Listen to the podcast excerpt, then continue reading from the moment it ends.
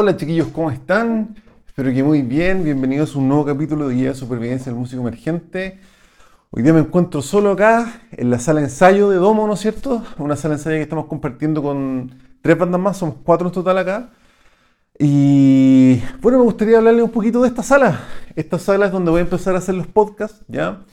Eh, es un espacio, por supuesto, mucho más amplio, mucho mejor iluminado un espacio donde no tengo límite horario, un espacio donde hay un baño gigante, un espacio donde no está mi gatita molestando, así que es un espacio que si bien el rol principal es seguir con nuestras bandas, ¿no es cierto? Los sábados en la mañana, los días de semana que nadie lo ocupe, incluso los domingos puede ser, voy a venir para acá a hacer más contenido para el tema del podcast de guía de supervivencia del músico emergente, ¿no es cierto? De donde hablamos de gestión, de la interna de las bandas, algunas copuchas, algo de equipamiento a veces Así que nada, pues les quería presentar este estudio. Esta es la sala donde espero estar mucho, mucho tiempo. En una sala, bueno, yo nunca había estado en una sala tan grande, la verdad. Así que estoy contento. De hecho, de eso me gustaría hablarle un poquito, del tema de las salas de ensayo. Chiquillos, antes de seguir con el video, recuerden que si les gusta el contenido se pueden suscribir a mi canal para apoyarlo, darle a me gusta al video y ojalá dejar un comentario. Y recuerden también que todo lo que conversamos acá está basado en mi libro Guía de Supervivencia del Músico Emergente, que se encuentra disponible para todo el mundo a través de buscalibre.cl en su formato físico y digital. Y por cualquier duda me pueden contactar a mi Instagram, Juan Francisco Pavese. Ahora seguimos con el video. Eh, bueno, la sala de ensayo es todo un tema. Eh, la sala de ensayo es como, no sé, yo, yo cuando era más chico en el colegio yo soñaba con tener una sala de ensayo, tener mi espacio, poder meter ruido, juntarme con el batero, qué sé yo. Y claro, tener una sala de ensayo propia en verdad es súper difícil. Quizás no tanto por el espacio, sino por el tema del ruido.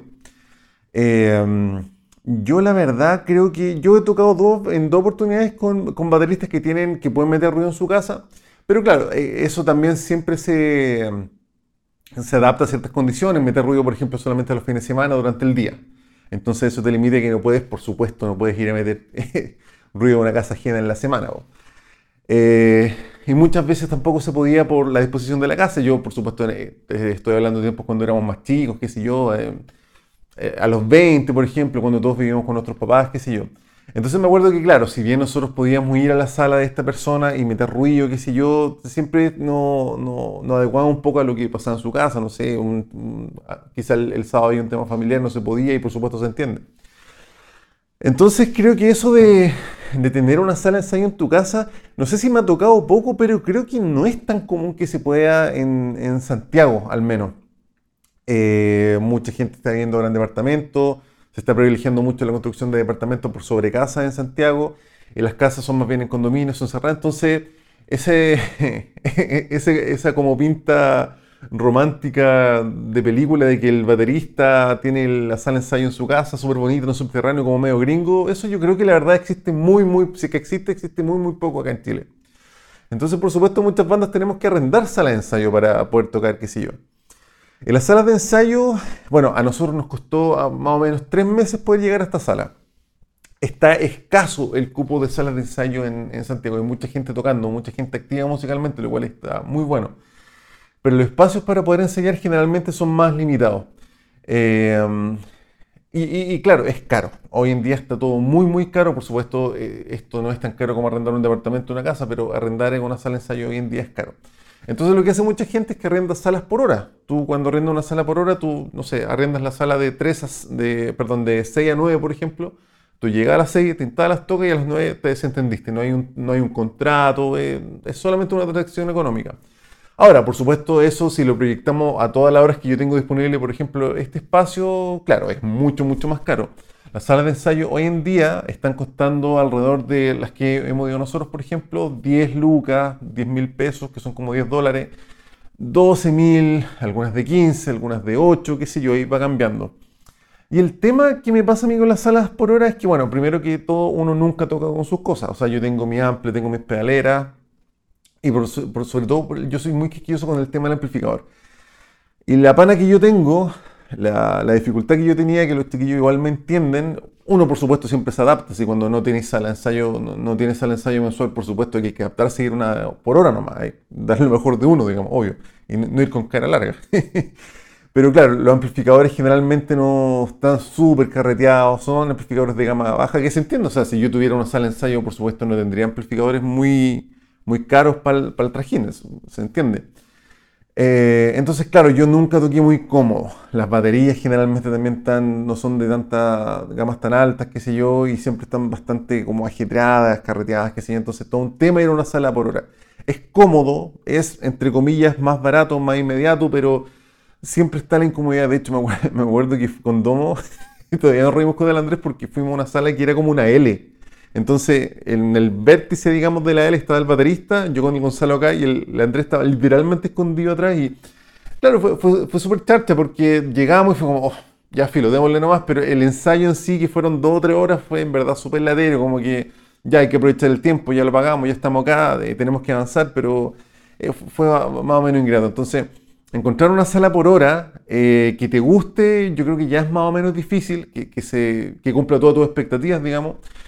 Y la disponibilidad de esa sala es otro tema, porque de hecho nosotros tenemos un par de salas que nos gustaban, que eran súper caras, pero que nos gustaban caleta, porque están súper bien equipadas, ordenaditas, impecables, limpias sobre todo.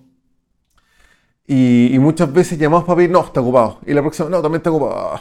Entonces, claro, uno está como un poco a... Eh, uno está sujeto a la disponibilidad del, del negocio de la sala. Entonces, siempre para mí, por lo menos, para las bandas que componemos, que tratamos de tocar harto, que estamos sacando material, siempre va a ser mucho más cómoda una sala mensual. Ahora, la sala mensual es un compromiso económico, ¿ya? Y como las salas están tan, como está todo tan caro hoy en día en Chile, bueno, en el mundo en general, em, es súper difícil que alguien suelte el cupo de su sala de ensayo. A nosotros nos costó mucho y las salas en general en Santiago todas tienen pro y contra. Por ejemplo, eh, la sala donde estuvimos un mes, ya que finalmente no nos gustó mucho, esa sala tenía muy... Claro, estaba en un súper buen sector, estaba en Providencia, o sea, que mejor que una sala en Providencia. Pero esa sala no tenía estacionamiento y se podía tocar, si no me equivoco, solamente hasta las 11 de la noche. Entonces, claro, uno, ustedes dirán, pero ya, pero ¿quién toca hasta tan tarde? No sé, yo, nosotros por lo menos que ya somos más viejos no tocamos hasta tan tarde, pero ¿qué pasa cuando tú tienes una tocata y tienes tus instrumentos y tienes que ir a dejarlos? No los puedes ir a dejar a la sala de ensayo. Entonces, lo que hice, lo que me pasó también muchas veces con muchas otras bandas es que yo ponía mi casa como bodega. Entonces de la tocata nos íbamos para mi casa y queda todo en mi casa y después cada uno para su casa a las altas horas de la noche, qué sé yo. Entonces después para volver al ensayo había que ir a mi casa y traer toda la sala y armar la sala de nuevo. Entonces eso igual es incómodo cuando las salas son hasta, hasta cierta hora, sean las 11, sean las 12 de la noche. Bueno, de hecho eso ya es un tema más ingrato, pero con otras bandas me pasó mucho que finalmente tenía que yo armar el auto y yo traer toda la sala.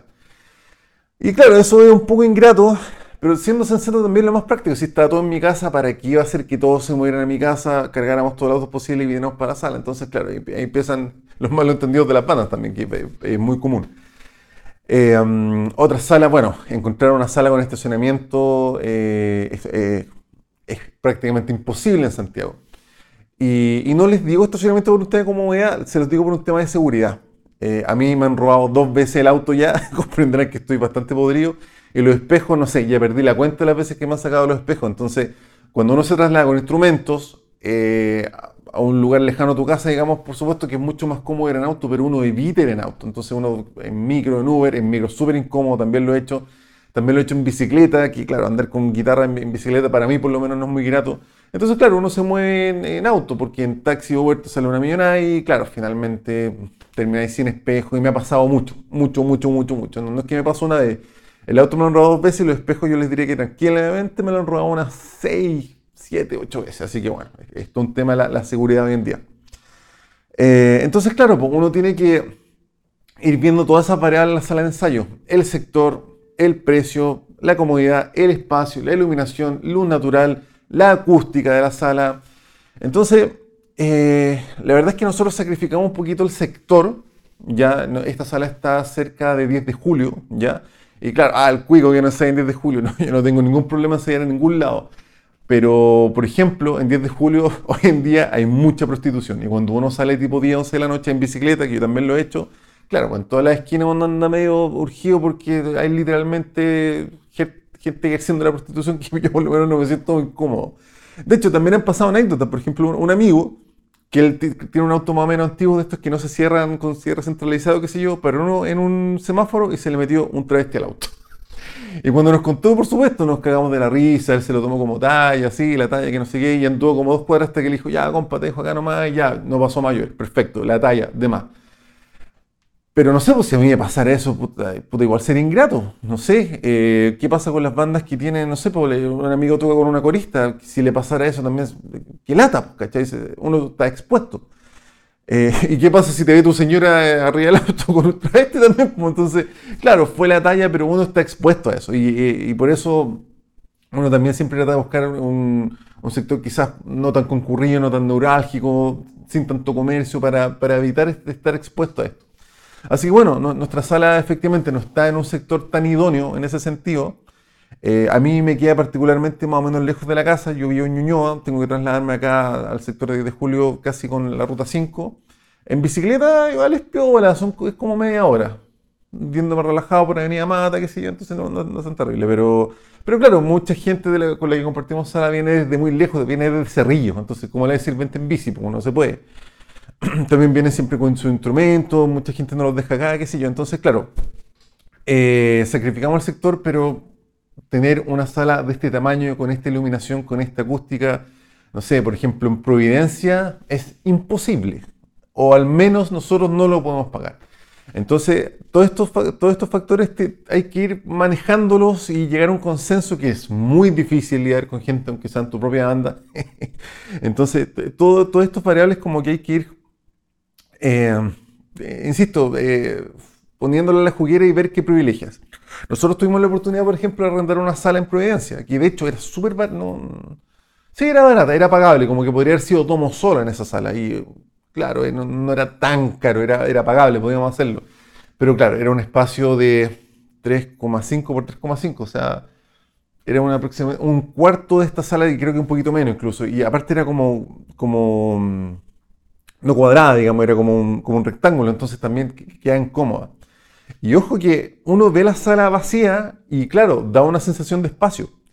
Pero no es una mala idea cuando tú estás buscando sala de ensayo ir literalmente con una wincha y medir. Por ejemplo, la batería de la, persona tu banda o si tú eres batero, saber más o menos qué cuadrado cubre, qué, qué área cubre tu, tu batería y eso contemplarlo y medirlo en una sala porque una sala de 3,5 por 3,5 se puede ver amplia. Uno se imagina, ah, mira, me pongo con mi empleada, con el baterista, qué sé yo, pero si eso le sumas la batería y, por ejemplo, la amplificación vocal, que generalmente son, son, son cajas más o menos voluminosas, ¿no es cierto? Ya el espacio se te achica así. Y cuando no hay luz natural se siente más encerrado aún, entonces quizás no es tan grato ensayar.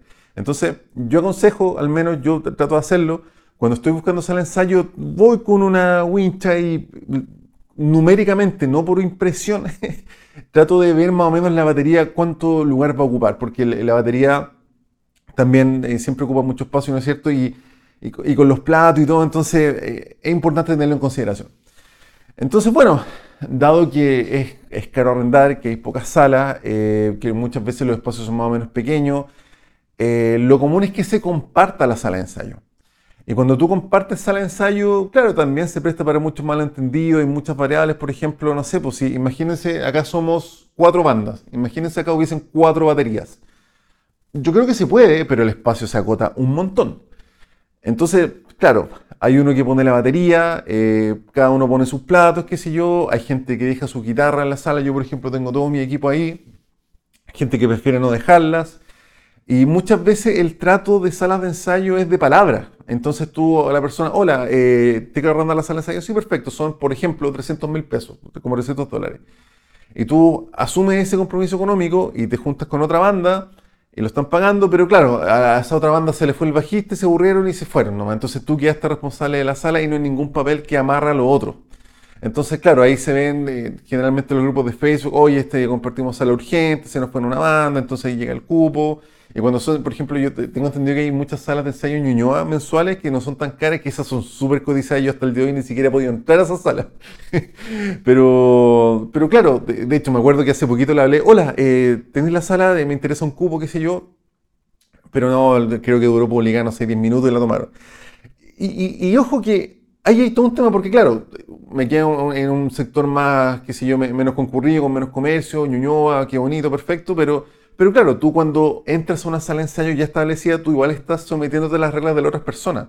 Lo típico es que no te dejen tener tu ampli, que no hay un compartido, que esto no es bodega, que tu baterista tiene que hacer esto, oye, es que tenés que entenderte con el batero. Entonces, claro, uno nunca está tan cómodo como cuando uno es dueño de su propia sala al final.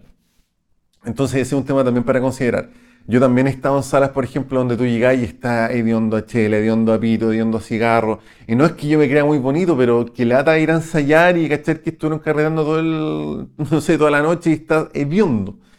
Y por supuesto también me tocó llegar a salas donde no hay batería, ¿cachai? Oye, ¿y la batería? No, no, es que la llamamos por una tocata. Yo, puta, avisa, pues, ¿cachai? Así, no sé, coordino el ensayo o, veo qué hago, pero llegar a la sala a ensayar con el poco tiempo que uno tiene cuando trabajáis mucho sobre los 30 y que no hay batería, que así nada, pues ya, eh, veamos voces, lo típico que trata uno de salvar el ensayo, pero es ingrato. Entonces, es todo un tema tener sala de ensayo. De hecho, me, gustaría hacer más capítulos de sala de ensayo porque hay mucha anécdota, mucha historia, mucho malentendido y la sala de ensayo son todo un tema. Pero bueno, finalmente nosotros llegamos a esta sala de ensayo. Como les digo, sacrificamos un poquito el sector. Es una sala cara. Esta sala eh, está en un complejo donde hay muchas salas, qué sé yo. Y esta sala, por ejemplo, sale, para hacer una idea, porque se paga un F, son como 500 mil pesos. Entonces ustedes tendrán que yo no puedo sustentar 500 mil pesos. Domo no puede sustentar 500 mil pesos mensuales. Entonces nosotros tenemos una sala compartida. En total somos 16 personas en esta sala. Somos cuatro bandas, 16 personas. Entonces, bueno, eh, siendo súper simplista, estamos pagando como 32 lucas mensuales por esta sala. Así que la idea es sacarle todo el, provecho posible. Eh, yo, por ejemplo, a mí me acomoda mucho, mucho, mucho hacer los podcasts en esta sala porque eh, los invitados, eh, qué sé yo, los, sobre todo los sábados de la mañana tienen la posibilidad de estacionarse, hay metro cerca, hay un supermercado a la esquina para comprar algo, entonces a mí me queda muy cómoda y por supuesto no está mi gatita Soca que la amo, pero es un poco intensa y muchas veces no deja hacer los podcasts. Así que nada, me siento muy cómodo en esta sala. Y ojo que eh, si bien sacrificamos sector y estamos pagando un monto relativamente alto, no sé, ¿dónde voy a encontrar una sala de ensayo así de grande? Eh, es imposible, y con esta iluminación, donde pueden haber dos baterías, donde podemos dejar todo nuestro equipo, donde hay incluso un entusiasta de otra banda que Marcelo compró como un refrigerador chiquitito para dejar cosas, qué sé yo. Andrés, que vive fuera de Santiago, que es el bajista Domo, eh, puede dejar sus cosas acá y no tiene que viajar en auto, puede viajar en bus súper cómodo cuando ensayamos, qué sé yo. Y la idea de tener espacio grande, bueno, siempre está eso de que la sala de ensayo se convierta en bodega, pero cuando tú tienes un espacio grande, eh, puede pasar esto, ¿cachai? Que el Tomás, por ejemplo, amigo mío, puede dejar su ampli, yo puedo dejar mi ampli, puedo dejar mi guitarra. Eh, pueden haber dos baterías, puede haber amplificación vocal, puede haber un, refrigerador y no, el, espacio no es tema. O sea, si nosotros hubiésemos tomado la sala de ensayo de 3,5 por 3,5, considerando la amplificación vocal, la batería, olvídate que yo puedo tener una fila de guitarras. O sea, no una fila, son 4 o 5 guitarras, pero no se podría. Entonces, eh, es recomendable a, mi gusto también privilegiar mucho el espacio. Primero, para mí está el tema económico. Algo que tú no puedes pagar, simplemente no lo puedes tener. Entonces, claro, la primera variable vendría siendo el tema económico. Para mí, el segundo tema es el tema de la ubicación. Eh, aparte de la delincuencia está el tema geográfico. O sea, si, no sé, pues, si nosotros tuviéramos una sala de ensayo en Win, para mí sería muy difícil llegar a Win toda la semana, entonces no, es menor. Y tercero, yo creo que el tema del espacio. Eh, para mí es muy importante el espacio. Yo soy medio claustrofóbico aparte, pero qué bueno tener eh, todas tus cosas a tu disposición. Eso creo que es, como impagable, por así decirlo. bueno, y lo otro bueno de estas salas es que son 24/7. Eh, eso significa que tú puedes literalmente a las 3 de la mañana venir a tocar acá y meter todo el ruido que quieras y eso es muy difícil en una sala de ensayo. Eh, y también eso, eh, para mí por lo menos era una variable importante porque de hecho Domo no toca mucho en vivo, estamos tocando dos, tres veces al año, pero qué bueno poder venir a dejar tus cosas después de la tocata y no tener que andar disponiendo de bodega, de voluntad, de la casa. Hasta la casa de mi mamá muchas veces llevé la batería que es después de una tocata. Entonces, es bueno tener un espacio así. Así que eso, chiquillos, esto fue una pequeña charla, no sé si llamarlo charla, un pequeño monólogo acerca de las salas de ensayo, de, la, de lo que me ha tocado, de las variables que uno maneja, sacrificar precios, sectores, compartirla, no compartirla. Lamentablemente la realidad de muchos es que tenemos que compartirla porque ustedes saben que la música es como un trabajo, hobby, profesión que no es remunerado, que es un gasto de lleno, de hecho. Entonces, optimizar el tema económico. Y por eso nosotros estamos compartiendo sala, pero llevamos poquito tiempo acá, llevamos un par de semanas, pero ha sido una experiencia notable. Y aparte, claro, cada banda tiene su día designado de lunes a jueves, entonces los viernes, oye, ¿va alguien a la sala? Ah, voy yo. Y qué sé yo, puede venir el, el Mike en este caso a practicar batería, Eh, la otra vez, por ejemplo, aprovechamos de ensayar un viernes en la noche acá. Hoy día, sábado en la mañana, vine a grabar un ratito, por ejemplo. También me puedo, meter, puedo quedarme metiendo bulla con mi guitarra. Entonces, es un espacio que yo por lo menos eh, valoro, atesoro y agradezco mucho. Eh, tratamos de mantenerla, por supuesto, siempre limpia, ordenada. A veces se puede, a veces no tanto. Y bueno, si ustedes comparten sala de ensayo con, con otra banda y son buenos para el carrete, para tomar, fumar, qué sé yo, ningún problema. Yo no, tengo juicio de valor con eso, pero deje la sala ventilada, pues, ¿ah? Nosotros somos más viejos, qué sé yo, nosotros con, suerte nos pedimos una pizza a la sala de ensayo, pero, pero claro, yo he llegado muchas veces a salas de ensayo donde casi que, no sé, prendís la luz, colilla, cerveza, Nunca me ha tocado ver un vómito, pero sí me ha tocado ver copete desparramado y, casi que veía un bulto que se mueve y un buen despertando. Pues, esa weá es una lata, es una lata de encontrarse con eso. Así que seamos empáticos, seamos eh, prudentes con nuestros compañeros de sala de ensaya. Eso es como yo creo que lo, lo, último que les puedo decir para no seguir dando la lata que llevo 21 minutos hablando y se supone que va a durar 10. Pues, Así que eso, cuéntenme ustedes de sus salas de ensayo, cuánto tiempo han estado, qué historia le han pasado, dejen acá en los comentarios. Eh, si están buscando sala, qué sé yo, está difícil encontrar sala al año 23-24 en Chile. Así que eso, chiquillos, muchas gracias por escucharme. Eh, nos vemos la próxima. Que estén muy bien.